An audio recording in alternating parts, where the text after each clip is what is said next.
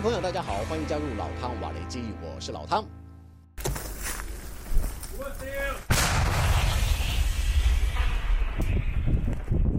就在乌克兰陷入西方援助困境之际，俄罗斯趁此机会展开一连串攻势。除了有阿夫迪夫卡围城战之外，很长时间没有出现在媒体面前的巴赫姆特再度成为焦点。原因是俄军在乌克兰部队转入战略防守之后，开始对巴赫姆特以西的乌克兰据点施加压力。迫使乌克兰第九十二旅的官兵不得不在摄氏零度以下的低温中接战，还要克服能见度很差的环境，冒着被俄军发现炮阵地的风险，回击敌人的攻势。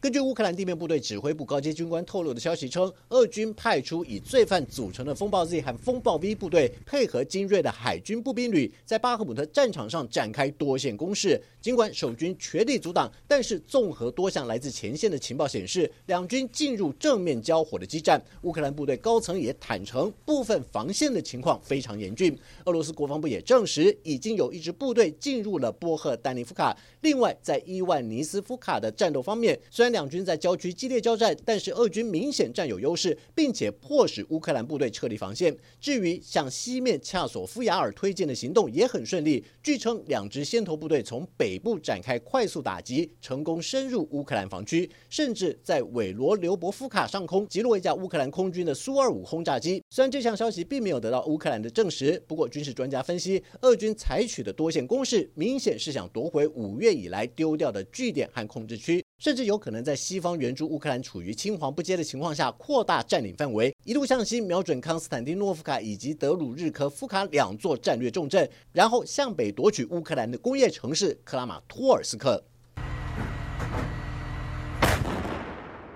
瑞典制的弓箭手自走炮被誉为是世界上射速最快的榴炮之一。就在今年三月，瑞典宣布出售十辆给乌克兰之后，第一批八门炮已经正式交付，由第四十五独立炮兵旅在乌东战场上正式亮相。对于这款先进的重型武器，乌克兰官兵更是赞不绝口，认为这款火炮不但具备快速机动部署、全自动弹药装填与火炮射击程序以及维修简便的特点之外，而且只要三名组员就能操作，大大减少炮组人力的需求。尤其不到三分钟内就能发射二十一发炮弹，缩短对敌打击间隔。不止如此，这款自走炮在接获命令的三十秒后马上可以实施射击，也能在相同的三十秒内迅速撤离。最高限度减低敌方还击速度，加上自动射控系统的帮助，更提高了命中目标的精准度，真是乌克兰步兵和地面火力支援单位的好朋友。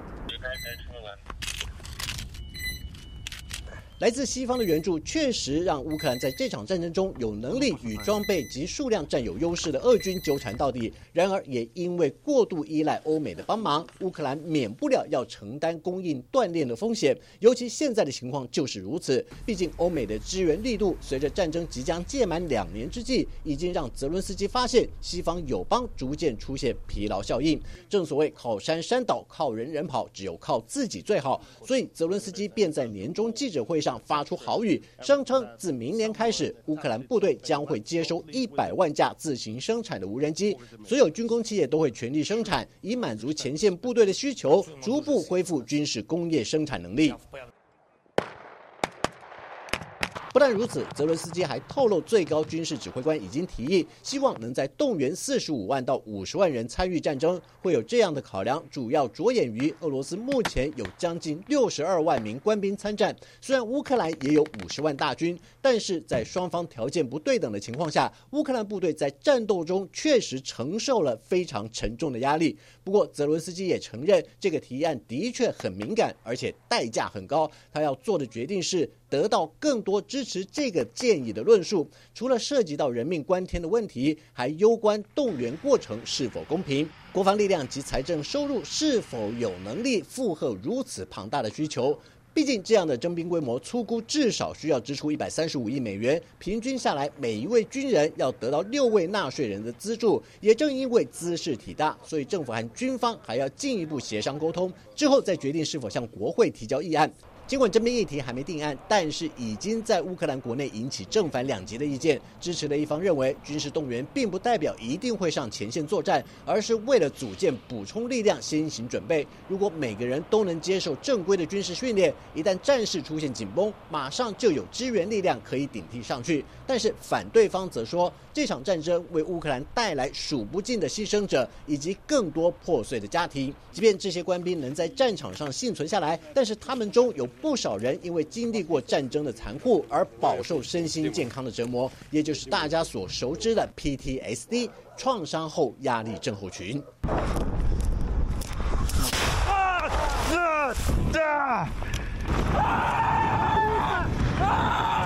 这是战场上的真实画面，哀嚎声中夹杂着惊慌、恐惧和不知所措。无论对伤者或幸存者来说，都是脑海中难以抹灭的记忆。第六十七独立机械化旅的士兵 DJ 就说：“库皮扬斯克连接到利曼的战场是他不愿回忆的伤痛。战场上不绝于耳的枪炮声和大量伤兵，很快就让他的心理崩溃，而且拒绝再回到战场上。这是乌克兰前线官兵的心理变化。根据统计，一支部队中约有五分之一到四。”四分之一的官兵正受到 PTSD 的纠缠，但是吕布的心腹官认为，没有爆发出来或是隐藏的数量，或许还要更高。